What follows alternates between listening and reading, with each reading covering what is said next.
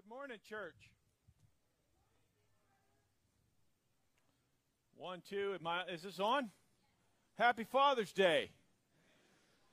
It's good to be with you on Father's Day. Um, you know, when my kids were little, uh, as they were growing up, one of my great privileges as a father was to instruct them, was to teach them, use my words, and and grow them. And I I took every opportunity to do that. And one of my, not one of my, my favorite thing to do with my kids was tell them how precious they were to me. I like to just grab them up in my arms, and when I come home from work, and we twirl around, and I tell them how much I love them, how much they mean to me, and, and what a joy it is for them to be in my life. But that wasn't my only communication with them. I remember when my daughter was maybe, my oldest daughter, Laura, she was maybe three years old, and and uh, we saw somebody uh, smoking. And so, uh, if you smoke, don't don't take this wrong, but I, I was teaching my kids, right? So we see somebody smoking, and so I, I brought my daughter over and I said, uh, I said, hey, do you see what they're doing? She goes, yeah. I said, that's called smoking. It's a cancer stick. And she's like, well, what does that mean? I said, well, when they do that, they grow mushrooms in their lungs. I mean, there's a little kid, right? And she goes, mushrooms. And I said, yeah. And she said, that's terrible. I, yeah. She said, Does it hurt them? I said, Yeah. They can't breathe. They cough blood up. Eventually, it'll kill them. Well, we should tell them. And I said, Well, they know. Well, why are they doing it? I said, They think something else will kill them first. That's terrible. I said, Yeah, it's terrible. Now, you know why I have this? Con- I don't like that kind of conversation. I, we were talking about a friend of ours, a friend, a dear friend. But because I love my daughter, because I love my children, I don't just tell them that I love them. I also tell them about stuff that will hurt them. I also tell them about stuff that they need to avoid and stay away from. I tell them about problems and difficulties in life, and I teach them about the whole gambit. And if all I do as a father is affirm that I love them, I've left them vulnerable. I've left them without the strength that they need, without the information that they need and the knowledge that they need. And that's on me if I do that. This week's message is a lot like mushrooms in your lungs. There's nothing fun about it. I thought about skipping this chapter for a hot second, and th- this, then I apologized to God and said, "You wrote this; it's precious, and I, I won't. I would never do that." Honestly, I don't like it. I don't like teaching about it. I don't like reading it. I don't like thinking about it. It's awful. It's depraved. It's depraved. It's about depravity, and it uh, it hurts me. I just I just don't I don't like this. I even this morning as I was going through my notes the last time and looking at everything, I just uh, just sick to my stomach thinking about it. So why do we do it? Why do we read it? Why do we consider it? Samuel answered, This is the end of chapter 19 of Judges. He says, Consider it, take advice, and speak your minds. He said, Listen to me, son, and take this to heart. That's what Sam, Samuel said when he wrote this. He said, Let this be a warning and let it change you. Think about it, talk about it, and be adjusted by it. That was Samuel's reason. I think when he got done writing this chapter, he threw the pen away. I would have.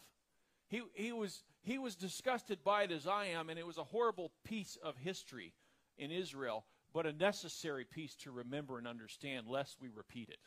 So we are going to go through chapter 19 and look at the depravity in Israel at this time. Let's pray. Father, Thank you for your grace and your goodness and your mercy. And thank you that you talk to us, deal with us from the side of grace, from the side of unmerited favor. But Father, as we read the Word of God, let us be changed by its reading, by its, our understanding of it, and draw closer to you. Father, thank you for the warnings in the Word of God and adjust us by them. In Jesus' precious name, amen.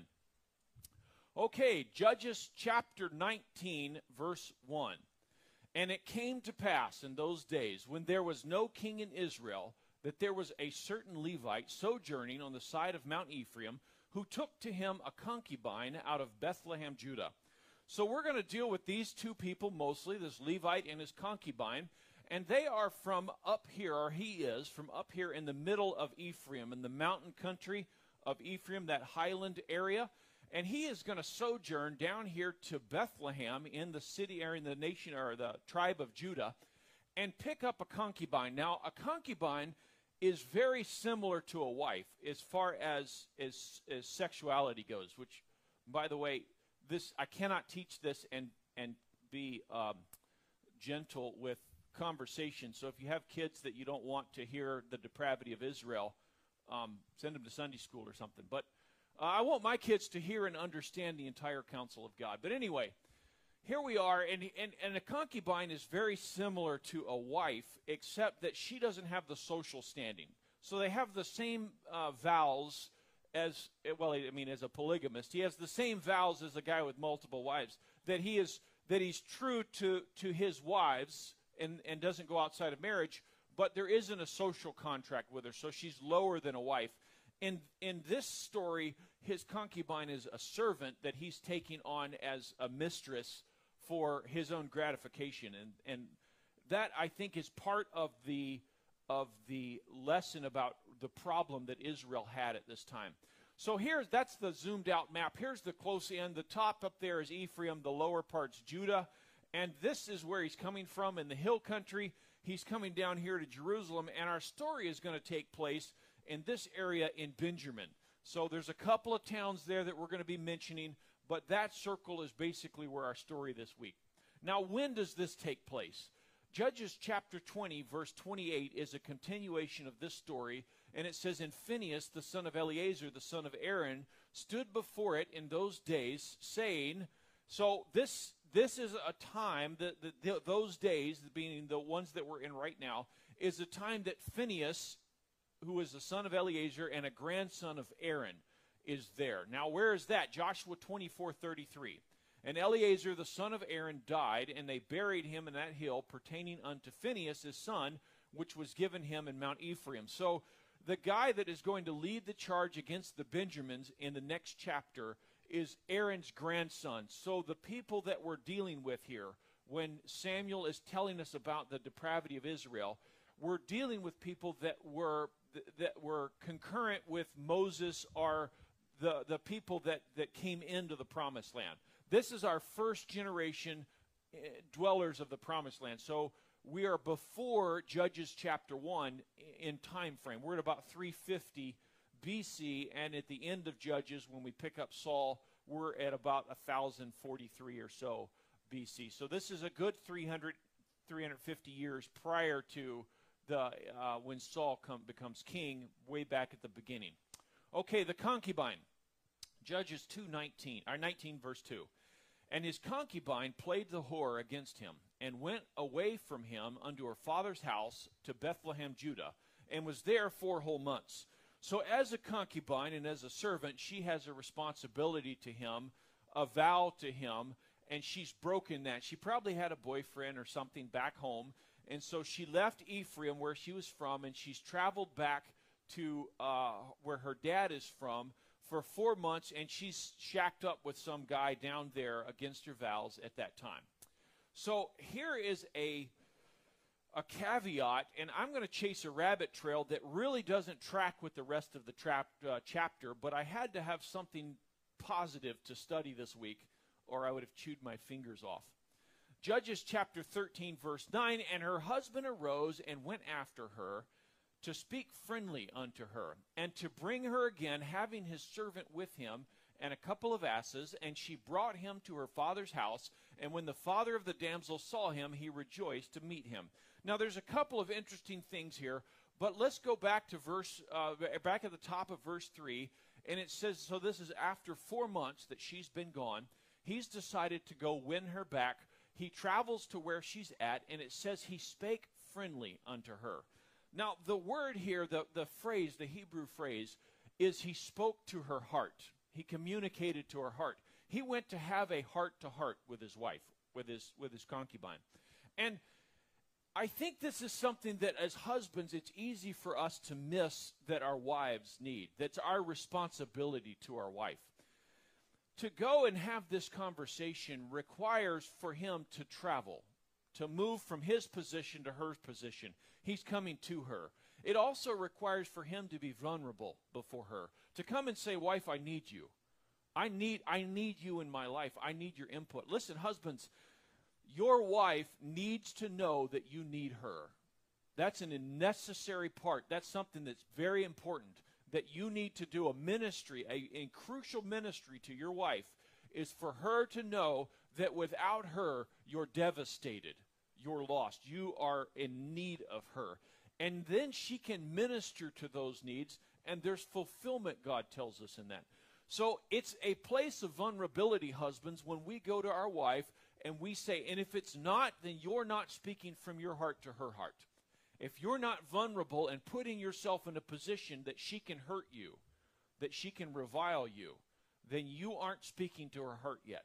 You need to go to where she's at, meet her where she's at, and speak friendly, speak to her heart. Look at Ruth. This is the kinsman redeemer, the story that points us to Christ. Ruth 2:13 it says and she said, "Let me find favor in thy sight, my Lord, for thou hast comforted me, and for that thou hast spoken friendly unto thy handmaid, though I be not like unto one of thy handmaidens." So here is this this woman, a foreign woman, and she's come into the promised land, and this is actually a little after our story from today.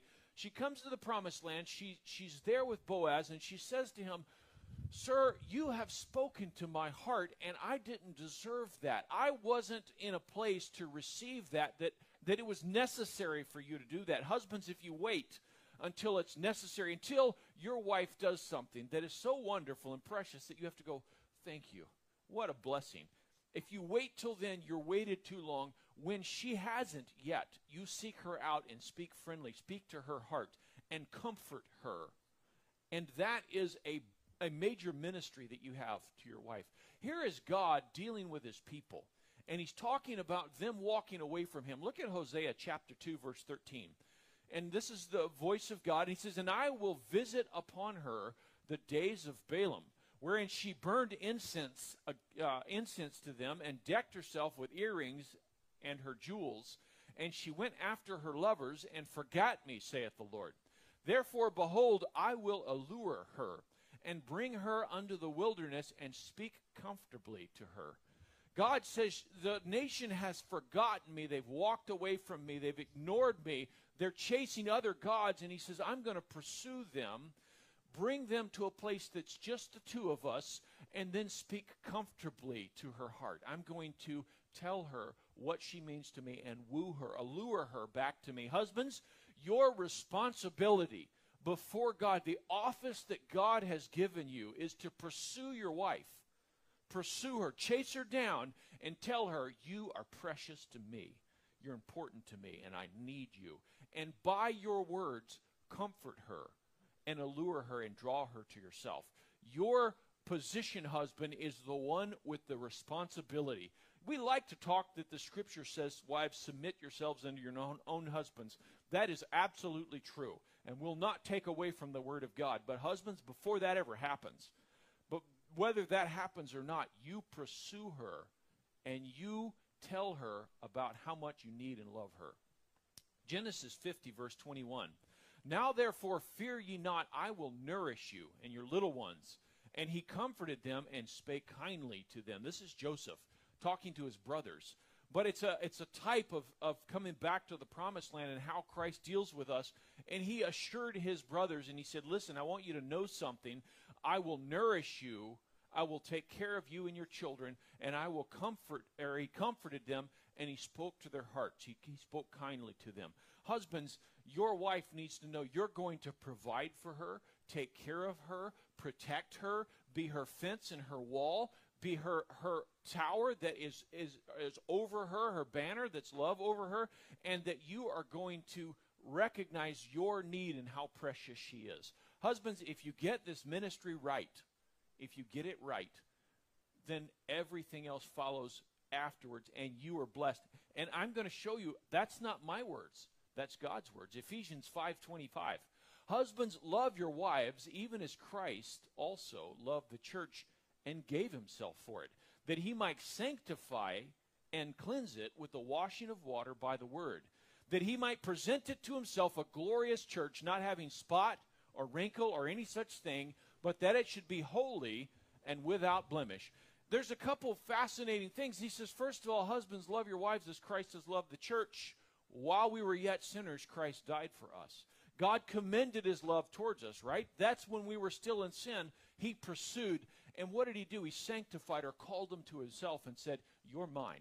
You're mine. You're, you don't belong there. You belong to me. You're mine.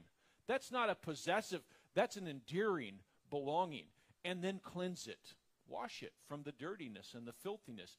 And recognize that I am not just loving the bride for what she is now, but for what I know she can be if I pour myself out for her. Husbands, that's your ministry. That's your major ministry. Now, I see the wives mentally taking notes. I can see that in your eyes right now, right? Next time he says that to me, boom, I'm quoting Pastor Nathan. Go and tell him, you know what he said. This is not to you, wives. This isn't to you. This is to your husbands. And and when when Paul wrote or, or when Paul wrote this, he said it that way. He said, "Husbands, now you can plug your ears, wives." And then he says, "Wives, you plug your ears, husbands." He's talking to the wife. The ministry that your husband has to you is not one that you command. And the ministry that your wife has to you is not one that you command. It's something that she offers to God and he offers to God. If you're using this in an argument, then you're not obedient to this. The same with wives submit to your husband. If you're using that in an argument, then you're not obedient. It doesn't mean you don't teach it to your to your family. It means that you're you're inappropriate if you're using it. 528 So ought men to love their wives as their own bodies. He that loveth his wife loveth himself. See, said is in the word. For no man ever yet hated his own flesh, but nourisheth and cherisheth it, even as the Lord the church. What perfect terminology. That that a husband is to nourish, to give his wife the nourishment that she needs, the, the things that she needs, and these are words that you're giving to your wife and cherishing her, and she needs to know that by your words. Second Corinthians, look at what the Father's done for us. Second Corinthians 1 3. Blessed be God, even the Father of our Lord Jesus Christ, the Father of mercies, and the God of all comfort, who comforteth us in our tribulations, that we may be able to comfort them which are in any trouble by the comfort wherewith we ourselves are comforted of God. Do you see the terminology, how it passes from what we do for our wives to what God does for us. And then he says, I want you to mimic me. I, I want you to be what I've been to you. And what is that? I want you to comfort your wife the way I'm comforting you. And when you do that well, she can turn around and comfort others and minister to them. One of those is going to be you. If you love your wife, you've loved yourself. That's why the scripture says that. She can't minister to you the way she needs to, husband, until you minister to her first. The job of the marriage and the positions that God has given us starts with the husband. You're not just the boss. Maybe I shouldn't use that word. You're not the boss. You are the one with the responsibility, husband. It rides on you first. 1 Peter 3 7. Likewise, ye husbands, dwell with them according to knowledge, giving honor unto the wife as unto the weaker vessel, and as being heirs together of the grace of life, that your prayers be not hindered. Peter says, I want you to understand that the wife is the one that needs to receive first. She's the weaker vessel. I didn't say that, God did. I know that angers women's lib. That's not my fault. God's the one that wrote it down. He said the wife is the weaker vessel. That's a beautiful thing. It's a wonderful thing. It's something that allows you to cherish and grow her. You know, people like growing orchids. You know why? Because they're terrible flowers and die all the time. Like, like we're, we're trying to spray and, and kill the little yellow flowers in our yards, right? Because maybe not here, but in Tennessee, right? You got to kill daisies all the time. They just, not daisies, what do you call those? Dandelions. You got to kill dandelions all the time. They grow and they, they choke everything out. Why does no one like dandelions? Because they're, they don't need your help. They need you to kill them. So they, wives are orchids. Wives are gentle. Wives are something that's weaker than you, husband, and they need you to minister to them. And if you're requiring that your wife minister to you first so that you can do that in turn, you're backwards. You pour out for your wife so that she can minister the way that she should. And guess what? Orchids are a lot prettier than dandelions. Orchids are, are a lot nicer. They're, they're pleasant to be around. husbands, if you treat your wife like a dandelion, don't be upset when she acts like a weed. If you want to, if you want your wife to be what she should be, listen. This is the scripture's teaching. He said, "Husbands, love your wives because Christ has loved you first, and then if you'll do that, that you're ministering to yourself." That's what the Bible says. You can eat my dandelions if they're out in the yard. I don't want to eat dandelions. Okay, the concubine's dad. So back into Judges. That was my my rabbit trail that I enjoyed this week. Now back to the work.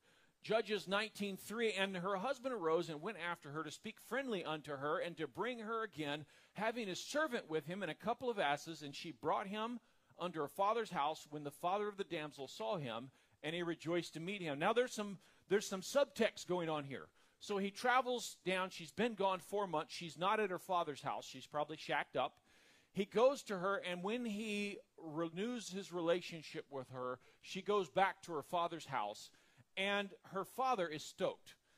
Her dad didn't like whatever she was doing, didn't like where she was, didn't think it was good for her. He thought the other guy was. And uh, he was stoked when the guy came back and, and brought his wife. Also, he has a servant and some, some transportation. That means he was well off. So it's a well off guy with a, a well off family, and the, his father in law really likes him. Judges 19:4. And his father in law, the damsel's father, retained him and he abode with him three days. So they did eat and drink and lodge there. And came to pass on the fourth day, when they arose early in the morning, that he rose up to depart. And the damsel's father said unto his son in law, Comfort thy heart with a morsel of bread, and afterward go your way. So he, he hangs out with his father in law three days. I would get bored, but he hangs out there and, and just eats and drinks and just sits in the house and, and, and they don't do anything, and he's idle there for three days. Finally, he says, "You know what? I'm going to go." And his father-in-law says, "No, no, no. Come here and have some have some bread, and then after you eat, go your way." Right? So then they sat down and did eat and drink, both of them together. For the damsel's father had said unto the man, Be content, I pray thee, and tarry all night, and let thine heart be merry. And when the man rose up to depart, his father in law urged him, therefore he lodged there again. So he gets ready to leave, and the father in law says, No, no, no, no, stay, just eat breakfast with me. Okay, how about brunch? Second breakfast. We know about second breakfast. Eat that. And so then they go a little bit further and a little bit further and finally, oh, it's late. Let's not do anything today. Just stay the night. Does it again. Does it again. And so here they are, into the fourth day, and they're still there. And he rose up early in the morning on the fifth day. So he's not just sleeping in, he's getting ready, prepping to go. On the fifth day to depart, and the damsel's father said, Comfort thy heart, I pray thee. And they tarried until afternoon, and they did eat both of them. Now, I am imaginative guy, and when I study the Bible, I, I, go, I study all sorts of ways. I looked at connecting verses and all that, but I also walk through the story in my mind. When I'm laying in bed, when I'm driving, when I'm walking around, when I'm sitting in my office, I'll stare at the wall for an hour and just I'll just walk through the story in my mind. I lose myself in time. So here I am, and in my mind, this guy's kind of fat, right? The father-in-law. He's kind of a big fat guy, and and uh, got kind of a, a long beard, and he sits in a rocking chair on the front porch. That's because I'm from the South, and that's like every grandpa ever. And so he sits there, and he's like, he, he, he, the son, son-in-law gets ready to leave, and he's like, no, no, no, no, let's have dinner together, let's breakfast together, let's have lunch together. And it just goes back and forth for a couple of days. Now, when we see the calamity at this in this verse, that calamity starts here. I want you to recognize that the little things that we are obedient in the Word of God, the little pieces matter. And they can matter a great, great deal. They can be very vital. If this man had been careful, none of the calamity would have taken place. It was a small decision. It was sitting there and eating. Look what Proverbs 23 says 23:19. Hear thou, my son, and be wise, and guide thine heart in the way. Be not among wine bibbers, among riotous eaters of flesh for drunkards and the glutton shall come to poverty, and drowsiness shall clothe a man with rags. Now, that was written 120 years or so after this happened. No, that was written four or 500 years after this happened. But um, you you got to realize that that when uh, when we disobey the scriptures proverbs, in other words, the the things that are not thou shalt not but hey, this is better than that. And when we say, you know what, we're going to go our own way and do it, it spreads a net for the feet. they that will be rich, flattery, things like that, that you go, where's the line? I don't know for sure. If you're not careful, it can create long term problems of biblical proportions.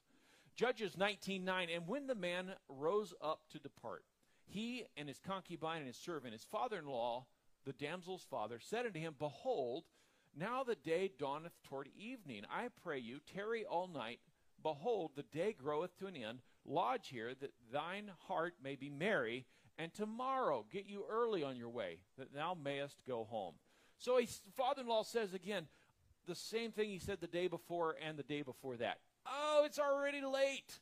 You know, let's open another bottle. Let's just break a little more bread and just, just sit here and talk for a little while on the porch in my rocking chair. And the son in law goes, Look, I've, I've, I've played this, okay? I'm bored to tears. I'm, it's time to go home. I should have left this morning. I'm leaving right now. So we know that this is about 4 o'clock in the afternoon, something like that. 3 or 4 o'clock, he's getting ready to leave.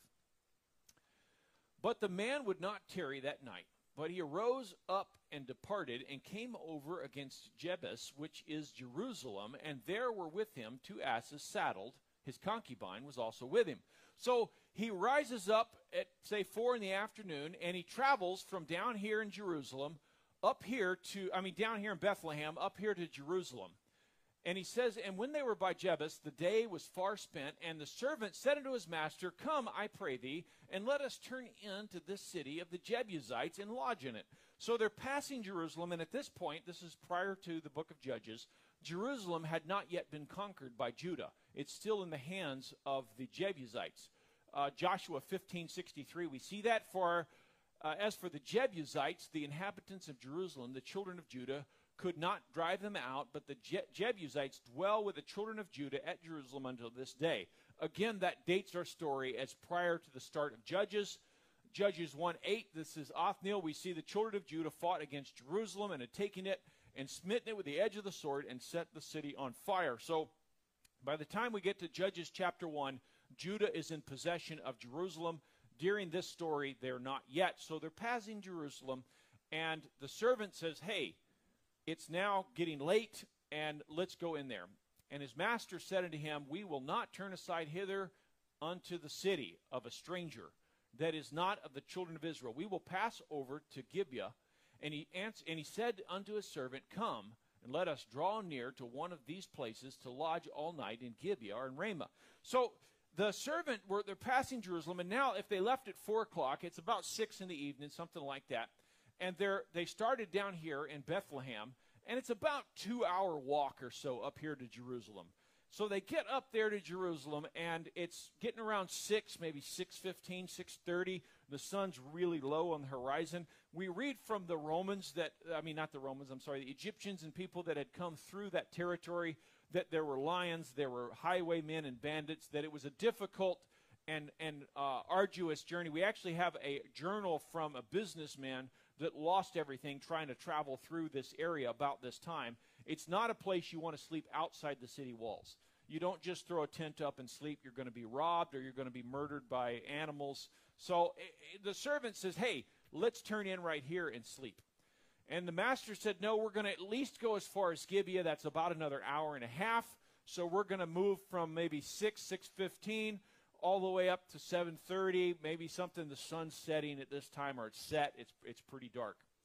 Judges 19:14 and when they had passed and went their way and the sun went down upon them when they were by Gibeah which belongeth to Benjamin. So as they're walking north, the sun is the sun is setting over there on their left and and they are uh, uh, watching it drop below the mountain range over the Mediterranean and they're coming up to the walls of the city. It's in the twilight hours, just about to get dark, and they walk into this city in Benjamin. And they turned aside thither to go in and lodge in Gibeah. And when he went in, he sat down in a street of the city, for there was no man that took them into his house to lodging. So here, Benjamin has just conquered the territory, right? This is in the first generation. The cities are just getting set up good It's probably dirt roads through there. People have different houses. And, and here this man and his servant have come up, and, and there's nobody that offered them a place to stay. There's no establishments like inns or hotels. So they sit down somewhere inside the wall of the city, off one of the main thoroughfares, somewhere off to the side. They're feeding the animals and they're getting ready to camp for that night in the city. Now, to understand the story, we need to understand stranger law in the in the Old Testament. What is the law that has to do with strangers? And uh, here it is Exodus chapter 12, verse 49 is the first commandment with it. It says, One law shall be to him that is homeborn and to the stranger that sojourneth among you. So the first thing of Jewish law, and this was unique in, in this land, and it is unique uh, today in many ways. If you travel to foreign countries, a lot of times they have one law if you're an American, another law if you're if you're from that country. The prices are different. The, uh, uh, penalties for things are different, and and the laws can be adjusted. The reason that America is what we are is because we're based on Judeo-Christian values. That's what this is. This is the foundation of our republic, of our Judeo-Christian value.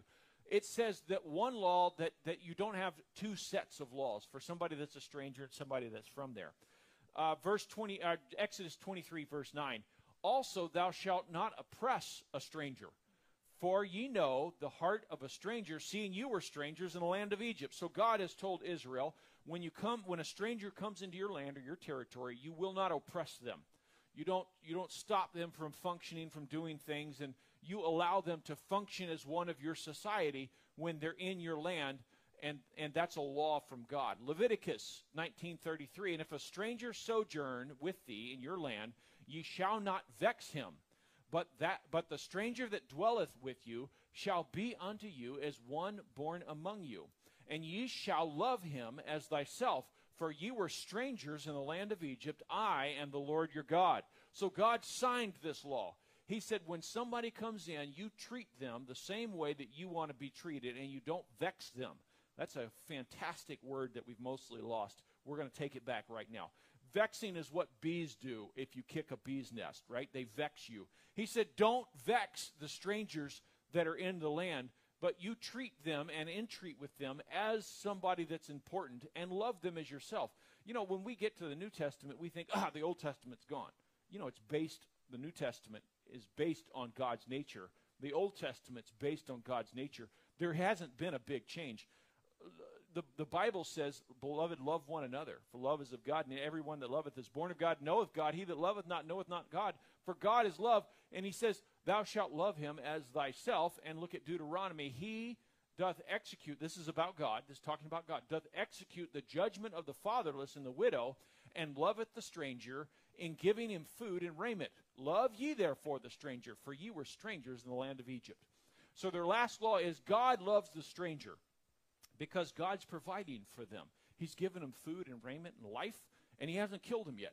Even though they've sinned against Him and, and acted in a way that would require God's judgment, God loves those people, so you love them. You see the continuity between. Okay, the man of Ephraim, 1916. And behold, there came an old man from his work out, uh, uh, out of the field at evening.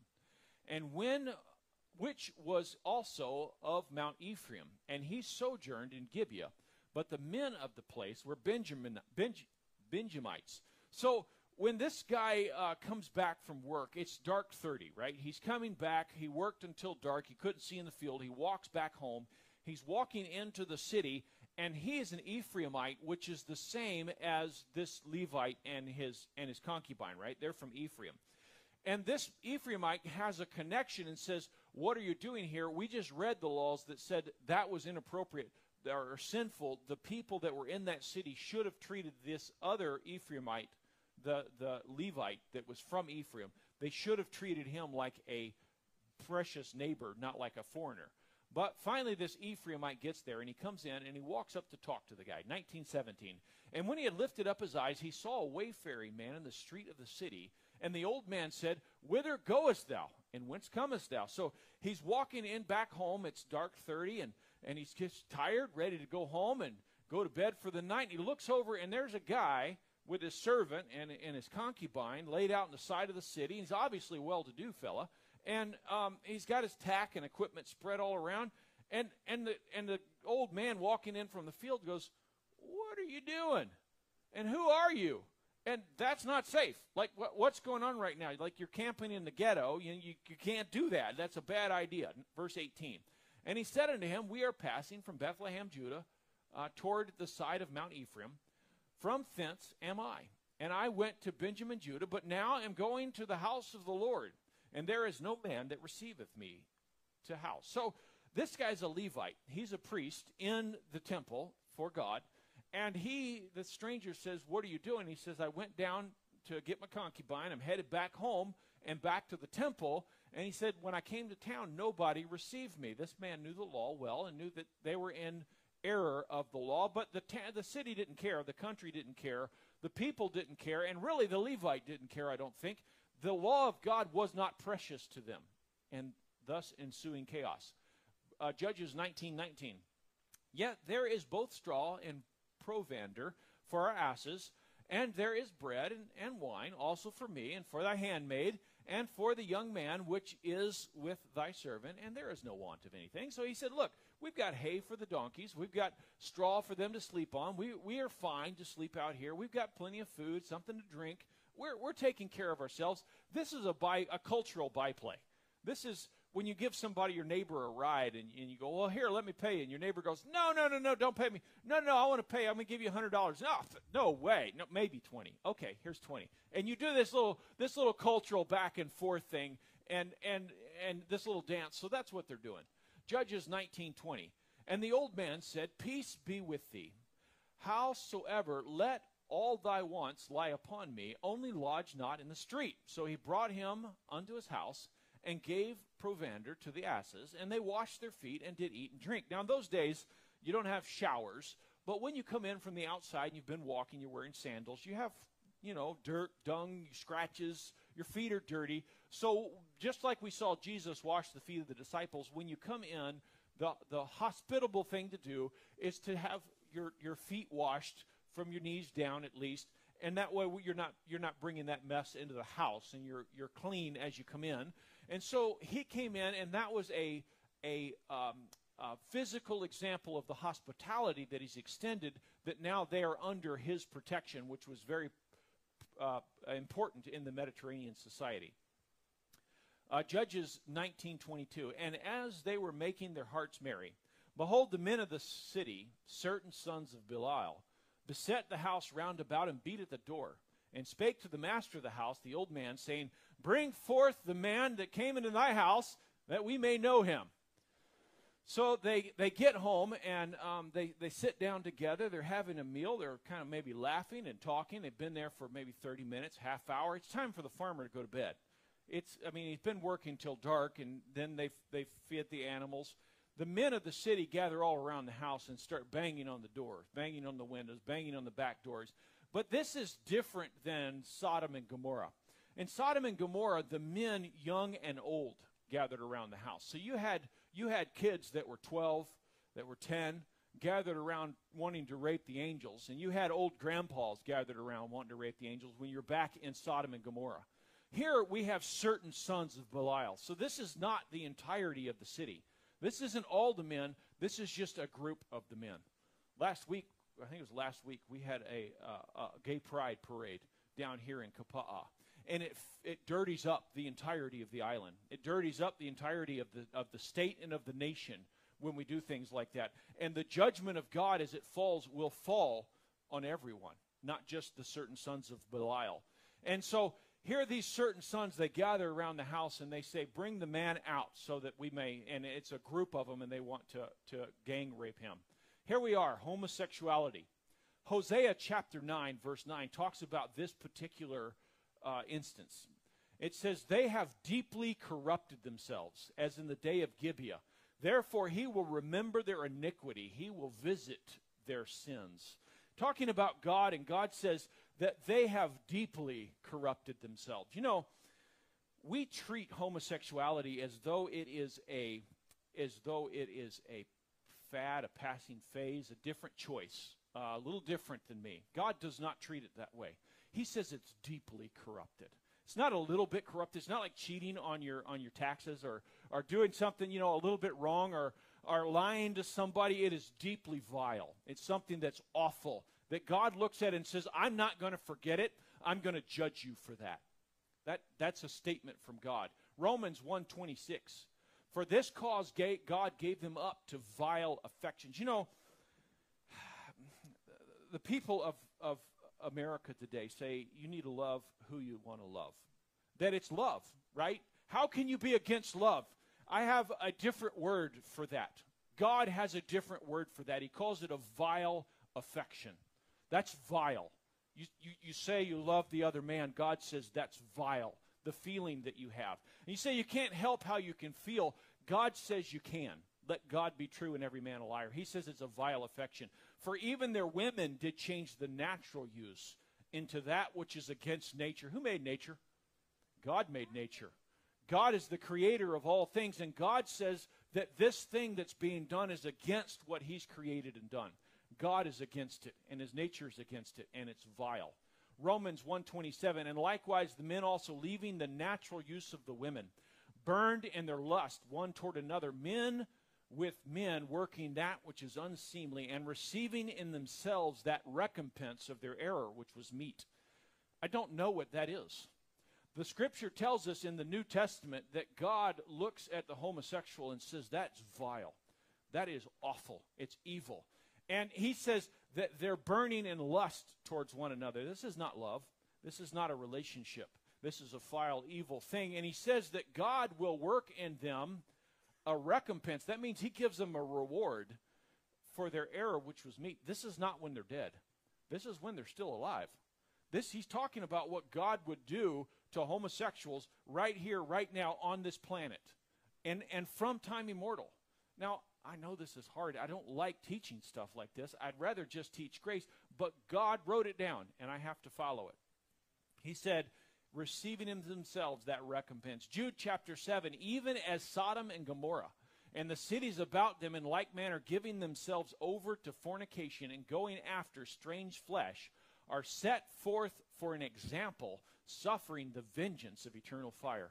God said that this vile affection is so dangerous, it's so uh, important that people understand how I feel that I brought the eternal fire of hell up on the planet and roasted those people and turned them into ashes and burnt them so that throughout history we could look back and we could say that they are giving themselves over. They've stopped trying. They've stopped trying to be truth or walk in light or to be part of the nature of God, and they've given themselves over to something that's vile, and that I want them to know the end result of that. Friends, this is not just happening in Gibeah, and it's not just happening in Kapaa. The reason that this chapter is here, the reason that God writes things like this, is because some of the young men in this tent right now are on that road. That doesn't mean they'll get there, it means they're walking the path. Young man, you think you can get up at night and get your iPad or your, or your little phone and sneak it down and start checking out pornography and it doesn't change you, it will change you. And eventually, God will give you over to a vile affection that makes you think that what you're doing is wholesome and good. That makes you say, How dare you, you evil person, look at me and tell me that I'm wrong. God says, I gave you over to that mess because you changed the natural use into something which is against nature. Young ladies, old ladies, you think that that doesn't make a difference? The things that you do, you're walking the path that Gibeah walked before you. You're walking the path that Sodom and Gomorrah walked before Gibeah. You're walking a path that leads to its destruction, eternal damnation. And God said, I want you to know that this will grow mushrooms in your lungs. I want you to know that this sin is dangerous and it will destroy you. Do you know why God wants you to know? Because He loves you. Everything God does is based in love.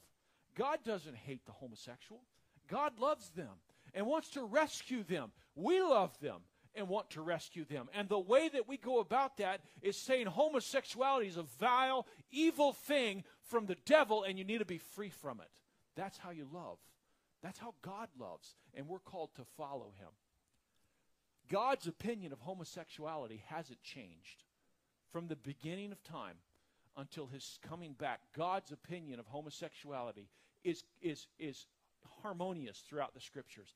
People say, well, that's the Old Testament, the Levitical law, where you're supposed to, to murder, or not murder, but stone somebody to death for that. That's right.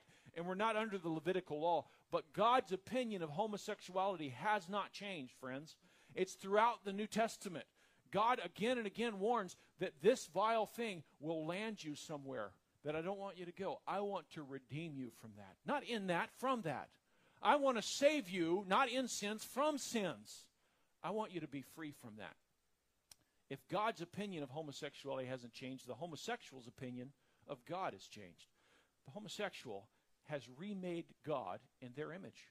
They have said that God is a God of love, and he looks upon my vile affection with tenderness and with joy, seeing that my vile affection fulfills me. And God says, I already named that thing, and it's not love. That's God's words. Who informs your opinion?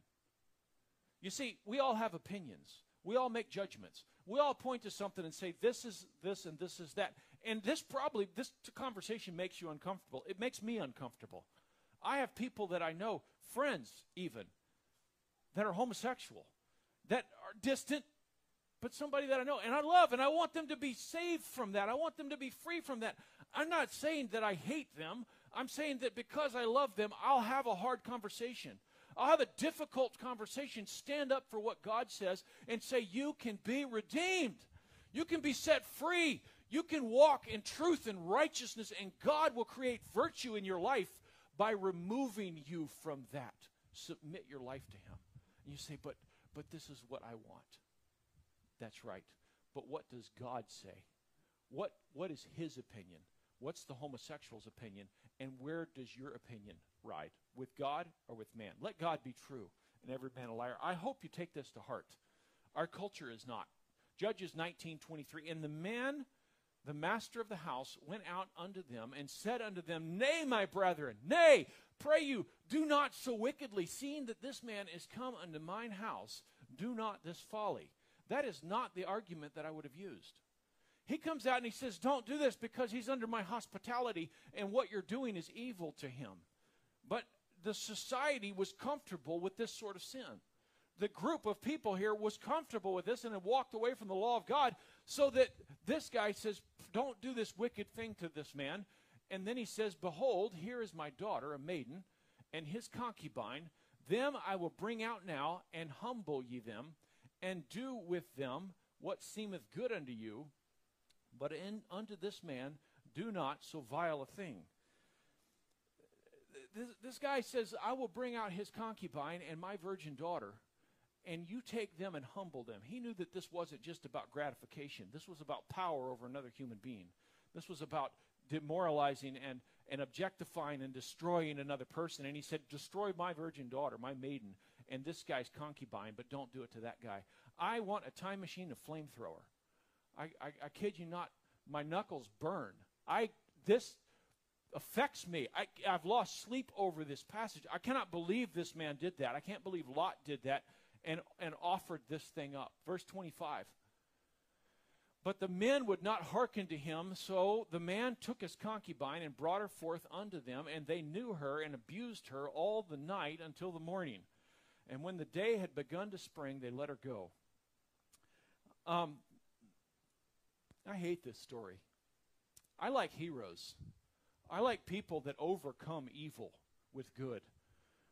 I don't watch Clint Eastwood movies. I watch John Wayne movies where there's a good guy and a bad guy and the bad guy loses. I don't like it when everybody's bad. I hate everybody in the story. I they except for the maiden, right? I like the maiden. But but the concubine, the the husband, the I just it is it's a vile thing, man. It's awful. And so he gives this concubine, this man who should protect her. He went and spoke to her heart. He went in and like brought her back and, and he should die in front of that door to protect her. And yet he brings her out and he says, Here, guys, have my concubine. It's disgusting. Judges 19:26 and then came the woman in the dawning of the day and fell down at the door of the man's house where her lord was till it was light. So these men, these men of these cities, sons of Belial, abuse this woman all night long. They humiliate her and, and rape her all night long. And then when the morning comes, she crawls home and she gets as far as the front porch and she falls down with her hands on the front porch and she dies there. Judges 1927. And her Lord rose up in the morning and opened the doors of the house and went out to go his way. And behold, the woman, his concubine, was fallen down at the door of the house, and her hands were upon the threshold. And he said unto her, Up, and let us be going. But none answered. Then the man took her upon an ass, and the man rose up and gat him to his place. So this piece of work comes out of the house. His concubine is now dead, having been abused to death. And he says, Get up. That's the words he has for her. What a vile creature. And then when she was couldn't get up, she was she was dead. He picked her up and he tied her to his donkey and he went back to his house, to his place. Judges 19:29, and when he was come unto his house, he took a knife and he laid hold of his concubine and divided her together with her bones into 12 pieces and sent her unto all the coast of Israel.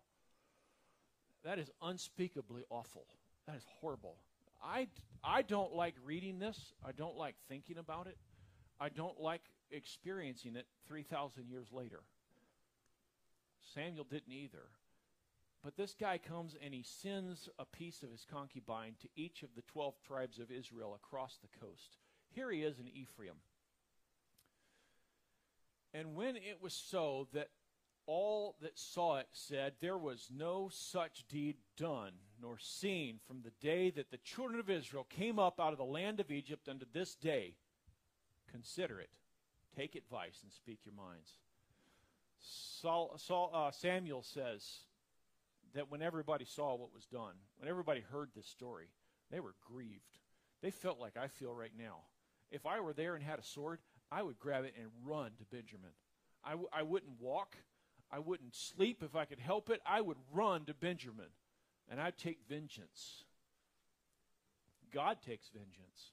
God's about to take vengeance on this tribe, and they will be wiped out nearly to the man. They're going to be wiped out.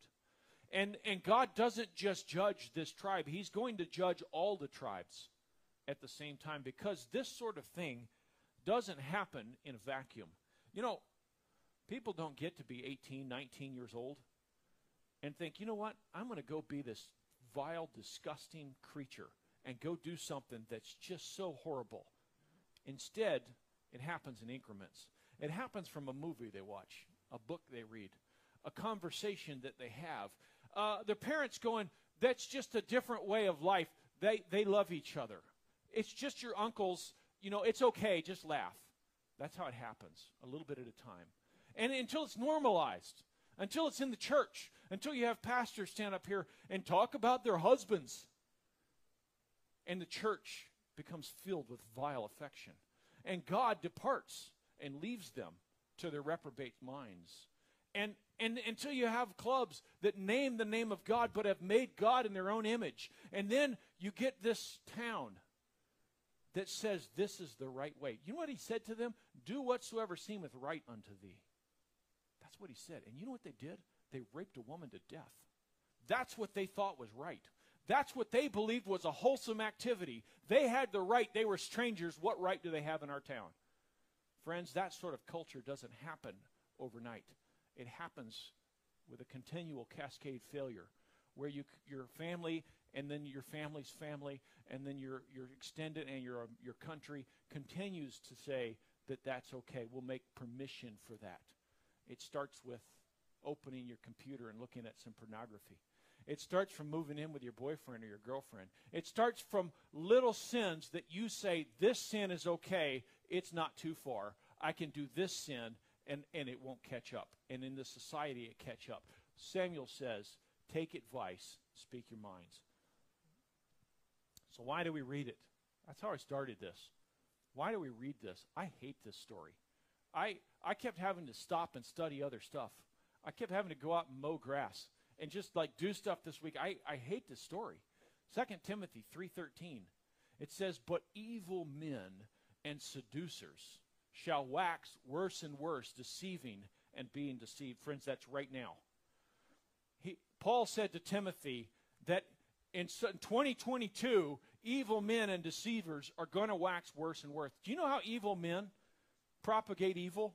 For good men to do nothing, to say nothing, to sit down and be quiet, and to affirm their evil. No, your evil's good. Do you know what difference between good and evil is? What God says is good and what God says is evil. That's the difference, not what we say. And it's not just that they're going to be evil men, they're going to be seducing and deceiving and being deceived. There are, th- this is horrible. There are people out there with good, genuine hearts. A lot of people. Good, genuine, loving people that just want to love their neighbors and do the right thing, that embrace the thing that God calls vile affection. If you go down here right now and, and go to some of these stores and you walk in, you're going to find a T-shirt stand. I saw it this week.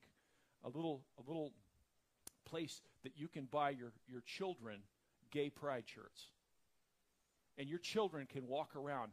I'm so proud that I can wear this shirt and support homosexuality, a vile affection that will take our society down the toilet until men will abuse somebody to death and feel right about doing it. Homosexuality is not the problem, it's the symptom. The problem is a lack of faith in God. It's a lack of obedience to God. It's a lack of understanding the law of God. And it's a lack of men having the courage to stand up and tell the truth about what God says. Friends, ultimately, this is the church's fault. God gave us the most powerful tool that has been from creation until the end of time. He said, You think raising people from the dead is amazing? Greater things will you do. You will turn lives around. People that are lost to homosexuality will become God fearing, God loving, virtuous members of the church. Friends, it happens because God is, is powerful. And because Paul said, I'm not ashamed of the gospel of Jesus Christ, for it's the power of God unto salvation. That salvation saves you from sin and to life everlasting. God can do that. But we don't expect him to. And we're trying to pretend like he doesn't need to, like it's not important. They're deceiving. These poor kids are deceived, and they're deceiving the next generation. It's a cascade failure. It's a big snowball of evil that's rolling down this glorious nation that we once had, and it's going to destroy all of us. That's awfully dark. 2 Timothy 3:14 But continue thou in the things which thou hast learned and hast been assured of knowing of whom thou hast learned them. Paul said to Timothy, don't get bent out of shape because there's deceivers and there's people that are being deceived. He said, I want you to know something. Continue in what you've learned. What's he talking about?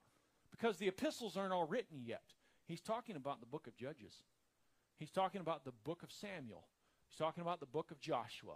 He says, You keep doing what you learned to be true, and if you'll keep doing that thing that you learned, you will escape. Friends, you know what your kids need you to do? Tell them the truth. Tell them that those things will grow mushrooms in their lungs. And then, and then they will look at that and say, I will never do that. I will step away from that. You know, my kids do not think cigarettes are cool. You know why? Because when they were three years old, they learned about mushrooms. Church, it's time for us to learn about what God thinks about sexuality, what He thinks about fornication and, and homosexuality and all of these things, and we need to be serious about, about following God in them. Continuing on, 2 Timothy 3.15, and f- that from a child Thou hast known the holy scriptures, which are able to make thee wise unto salvation through faith which is in Christ Jesus. All scripture is given by inspiration of God and is profitable for doctrine, for reproof, for correction, for instruction in righteousness, that the man of God may be perfect, thoroughly furnished unto all good works. This week, I opened Judges chapter 19. I said, Lord, no. And he put this verse right in front of my forehead. Boom! The Word of God is good. Don't tell me it's not. And it's profitable. Don't tell me it's not. And I said, Yes, Lord, I'm sorry. It was only for a second, but I didn't want to teach it. Didn't want to go there. Teach it to your kids. From a child, thou hast known. Friends, that's been my testimony from a very little kid. I've known the right and the wrong. I've known what would make me wise unto the salvation of Jesus Christ, and I have embraced God, and so have my children. Be serious. Be serious about teaching your kids the truth. And don't worry what the world says. Don't let them inform, inform your opinion of right and wrong. Let God do it. Church, I'm sorry this is heavy. I'm sorry that it is disgusting and difficult and painful to talk about. But you know what? God wrote it down because He didn't want us to end up that way. He didn't want us there because He loves us. And because I love you, I'm going to tell you the truth and preach the Word of God as it's written. Let's pray. Father, your grace is sufficient. Oh, Lord, when we read this, I feel so so sick inside, so like I've I've brushed against evil and it's left a mark. But Lord, your grace is sufficient to cleanse us from all unrighteousness. Father, have your own way in our lives. Renew our minds. Help us to walk uprightly. Help us to be serious and to love our neighbors and to tell them the truth. Help us to be careful, to be instant in season and out. Help us to be light and salt and not to lose our savor. Father, help us to be different, to be a peculiar people, to be called out, to be holy and without blemish, to be like you, Father, closer and closer into the image of Jesus. Lord, we need you. We need you every hour. We need you right now. We need you in our lives. We need you to direct us. Father, we love you. We're so thankful that that for every chapter like this, Father, that there's books of joy and peace, books of the good that's coming. But Lord, let us not forget the evil that will overtake us if we're lax, if we are not the watchmen that stand on the wall. Help us to be good watchmen, Father. Help us to love you better and better. In Jesus' name, amen.